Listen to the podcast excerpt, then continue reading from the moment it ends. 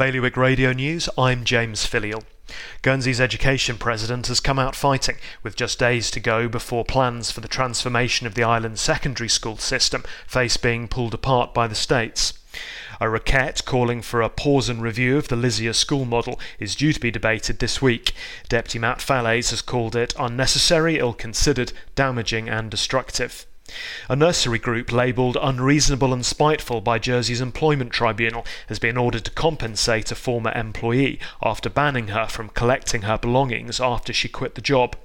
The ruling came from the tribunal's deputy chair, Advocate Ian Jones, who heard that Giselle Ludlow's previous happy employment at Organic Kids went downhill after she handed in her resignation.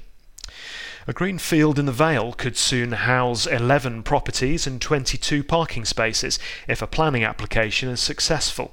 The Campdolent field is a short distance from the bridge in one direction and Vale School in the other. It's long been viewed as a vital green lung in an otherwise built up area and more than 1,400 islanders have joined a man claiming to be a former Haut la resident in calling for plans to build a £200,000 memorial acknowledging years of abuse within Jersey's care system to be halted.